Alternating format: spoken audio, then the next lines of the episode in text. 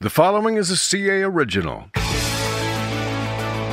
Really plays with our football team. Gets to the outside, Cut. gets inside the five. He gallops into the end zone. Touchdown, Tigers. Really capitalized on a lot of opportunities throughout the game, having four takeaways. Picked off at the 30. Down the right sideline to the 20, to the 10. It's a pick six. Challenge them about uh, coming out and playing a complete game. And he's got it for a touchdown, and it's 41 to 3. That's his first rushing touchdown. This is the Tiger Football Podcast with Tom Schad. All right, first things first, even before the what's up, y'all, um, I want to give a shout out and I guess more of a thank you um, to Phil Stukenborg, who worked his last day at the commercial appeal last week. Um, Phil did more for me than I think a lot of people realize. Uh, and it, it was really hard kind of coming in on the beat, I guess, two years ago or something. Um, and, and a lot of guys in that situation can be kind of territorial about their beat, and, and especially somebody, you know, Phil could have done that, having covered it as long as he had. But he was the complete opposite of that and was a tremendous help to me all the way through, you know, last week when we were in studio and he was doing his last Tiger Football podcast with us. So can't overstate the impact that he's had on me since I've been here and that he's had on our coverage of the Tigers football program over the past really 20, 25 years. So we're definitely going to miss him. With that, what's up, y'all? Tiger Football Podcast. I am flying solo in the studio today, um, but we do have a special guest checking in over the phone. Somebody who's been covering Memphis football quite closely over the past, uh, and he can correct me here, year, year and a half or so for 247 Sports, and that's Jonah Jordan. Jonah, how long have you been at 247? Oh man, I think about a year and a half now, Okay. It's all running together at this point, so. maybe more. I started. My first game was the game they beat Ole Miss in Fuente's last season. So how many ever years that's been? Okay. Yeah, what is that? A year and a year and change. Yeah, yeah. So, so anyways, Jonah's been out. Uh, you've been out at, at practice a couple times this spring, and I'm excited to to talk to you because we've been out there and and you know kind of observing the same things as as the spring has unfolded. And so I've talked a lot on this podcast about what my impressions of the first couple weeks have been. What have you seen? I guess in, in your times out of practice, what what strikes you? I guess about this team and uh, anything that that's different or, or that stood out to you so far. Well, they kind of just are more poised. I, I, maybe poised is not isn't the right word. Like they're just doing everything crisper, faster. Everybody seems to be more in shape. They're more prepared. They know what they want to do, and they're going to do it. And I think I was really impressed because I wasn't sure how, because you know they've got some new people, and I was thinking maybe when Norvell would come in and kind of change things, but they they've come in and just continuity. It's been the same, and they're doing things, and they seem more prepared, and they're really set in their ways. And I was blown away by it because I, I was expecting a little bit of change, but they're coming in and it, it's looked great, and like everybody's doing well, and I haven't seen really anything different or wrong so far. I guess. Yeah, they they just seem in better shape too. I think that's what's For that's sure. what's crazy. Yeah, like last year you could see Norvell's kind of the pace of the practices, and and we've written this in the commercial appeal, but like they were they would just get worn down, especially those first couple practices, and now it just looks like they have a much better much better handle on it. Um, the the QBs, you know, they had their their scrimmage Saturday. We had a little report um, Saturday in the commercial appeal um, from that, but you know they split reps second team with David Moore and, and Brady Davis.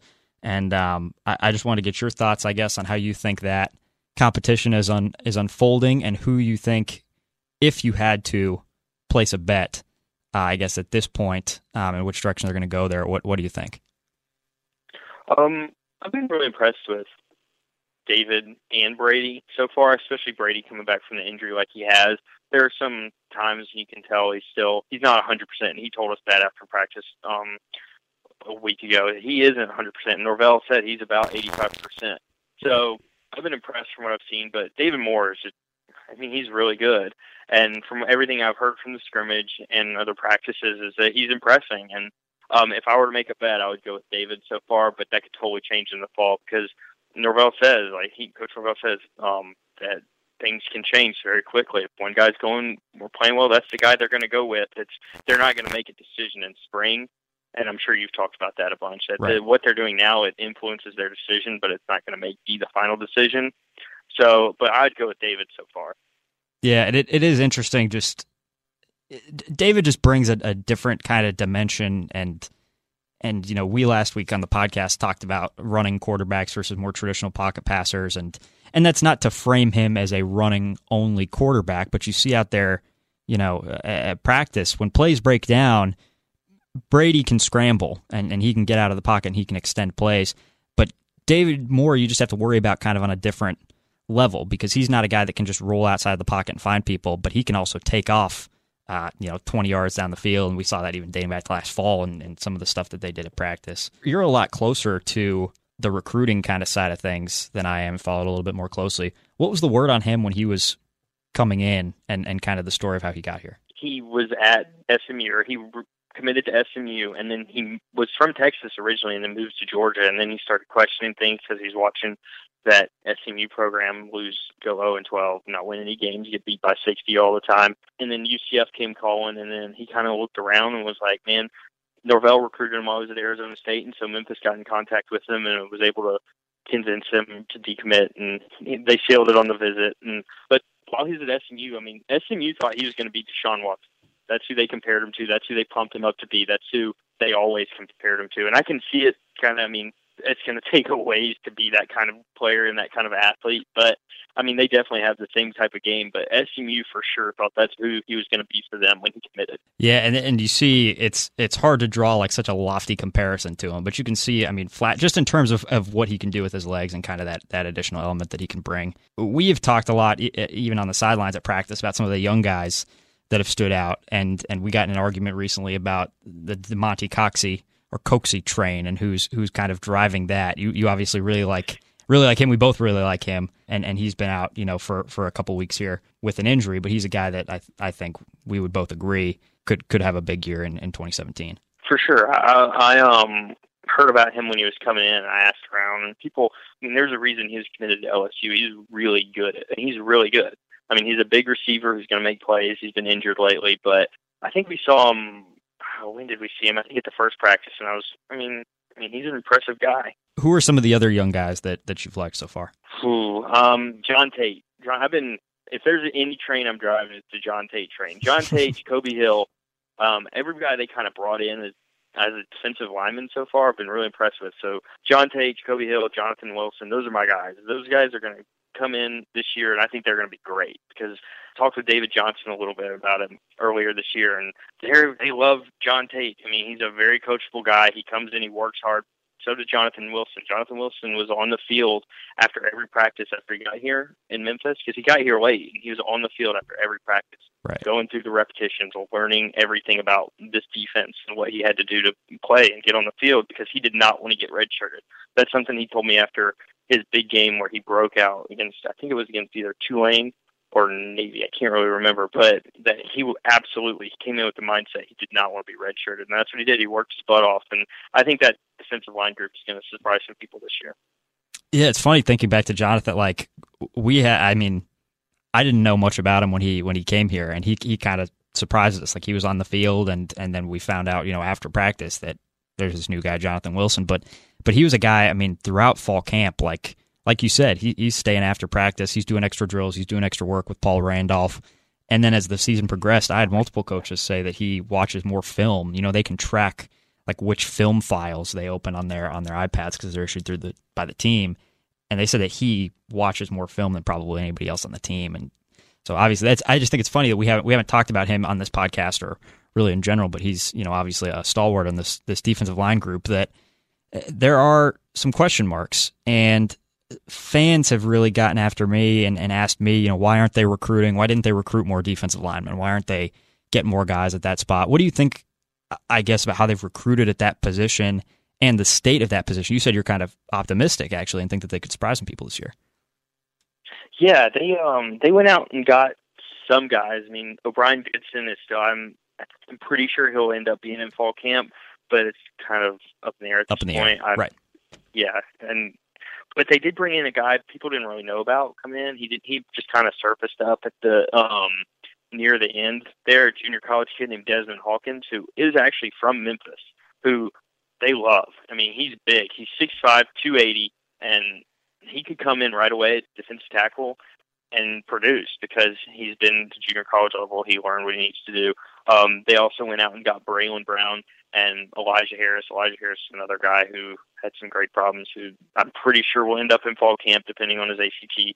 Um, but but they, I mean, they did recruit it. It's not like they didn't think they needed any defensive tackles. They went out and they got guys who fit, who they liked and that fit. And I think, um, I think people are going to be surprised come fall because, so from what I'm hearing, everybody they they got is pretty good. It's going to be curious to see how many of those guys make an instant impact. And I think Des Hawkins, I, I mean, you hit the nail on the head. That he's a guy that can come in right away, and then interesting just to see how those other guys develop. I, I'm still, with all that said, kind of most uh, concerned, I guess, or if, if you ask me for the biggest area of concern on the defense, I would say it's the defensive line. But what would you say in terms of biggest question mark on the defensive line, and then and then biggest potential strength, I guess, on the defense rather on the defense?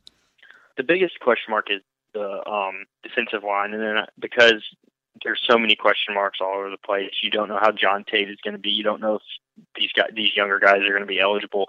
You don't know if Desmond Hawkins can't actually produce right away, even though it does look like he has the ability to.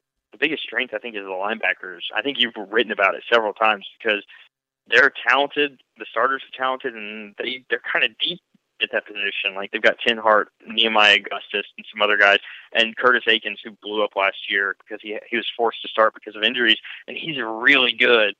So, and you got Jackson Dillon coming back, and he's presumably healthy.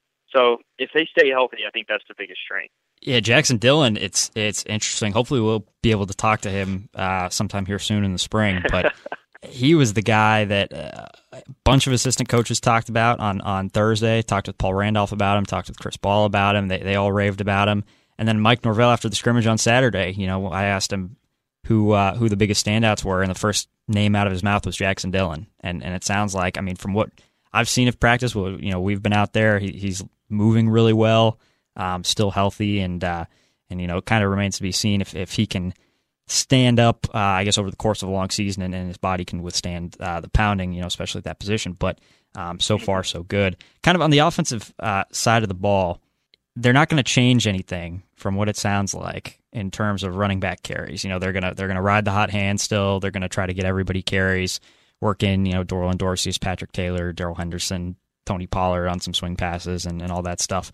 If mm. if you though were Darrell Dickey or Mike Norvell, which of those guys is getting the bulk of the carries? Which of those guys do you think uh, either is in the best position to carry the workload this year, or I guess kind of on a related note, uh, maybe in the future, one of those guys that you think has the, the brightest future in terms of in terms of production? That's a tough question. I guess this year I would ride. I mean, you got to ride with Dorceus because I think he was probably their best consistent back last season. Um, but as for the future, it's Patrick Taylor. I mean, I heard I've heard from the scrimmage that he's been he was really good, and everybody's been super impressed with him.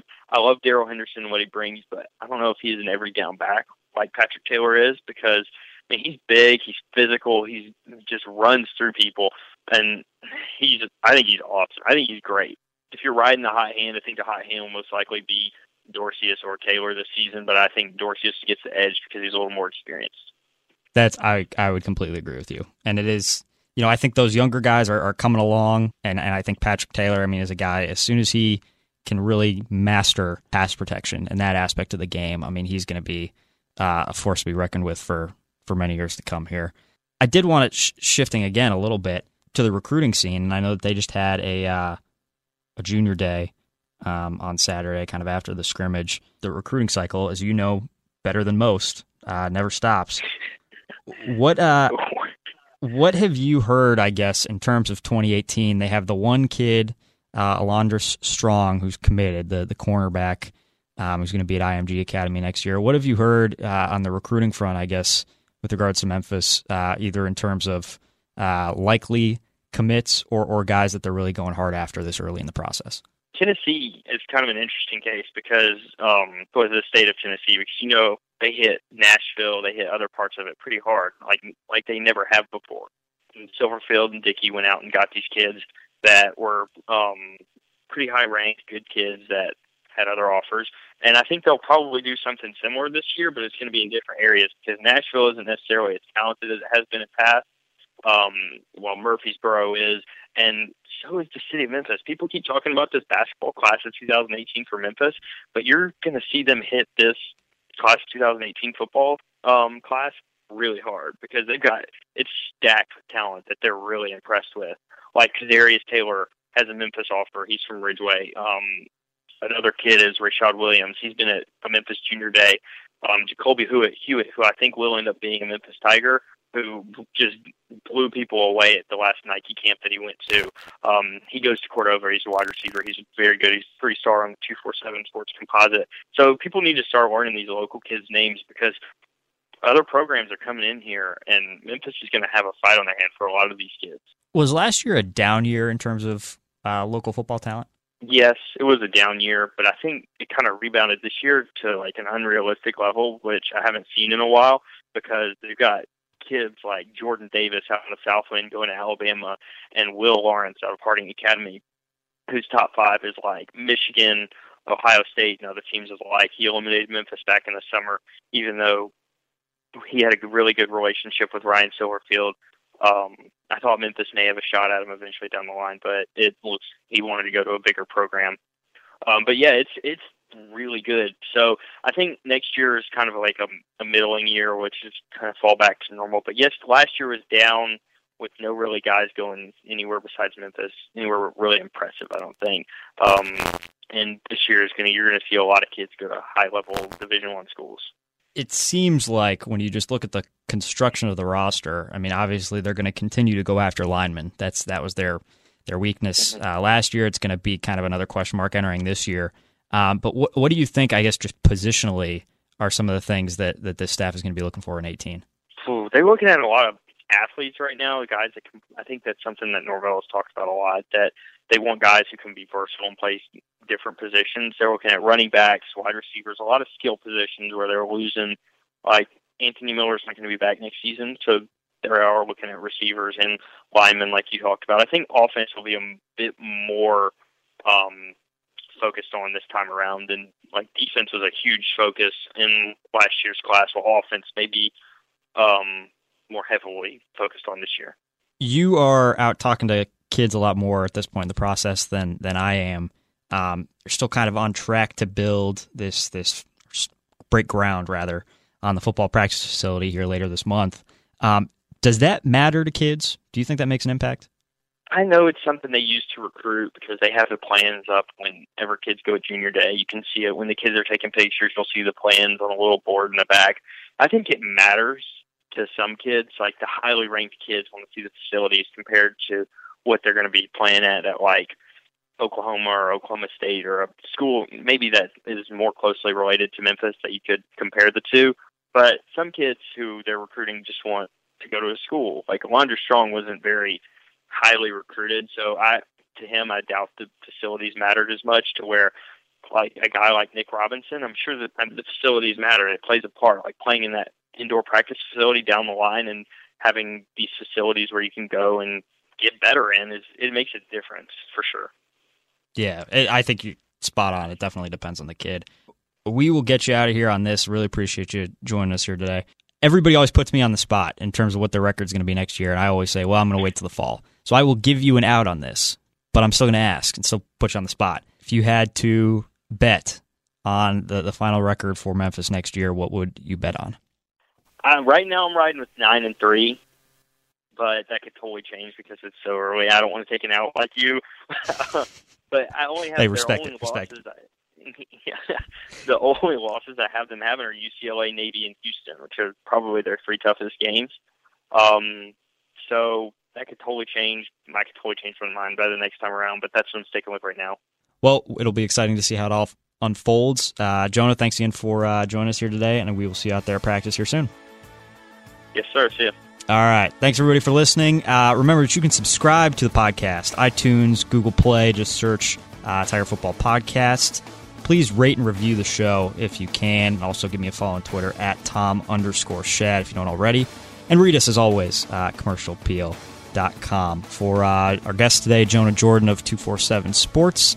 Uh, Tom Schad here signing off. We'll be back next week with another episode of the Tiger Football Podcast. Talk to you then.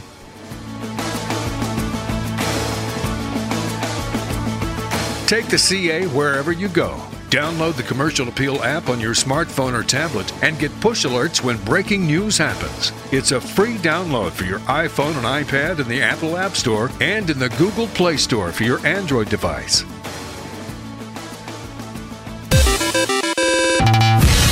This is the Commercial Appeal.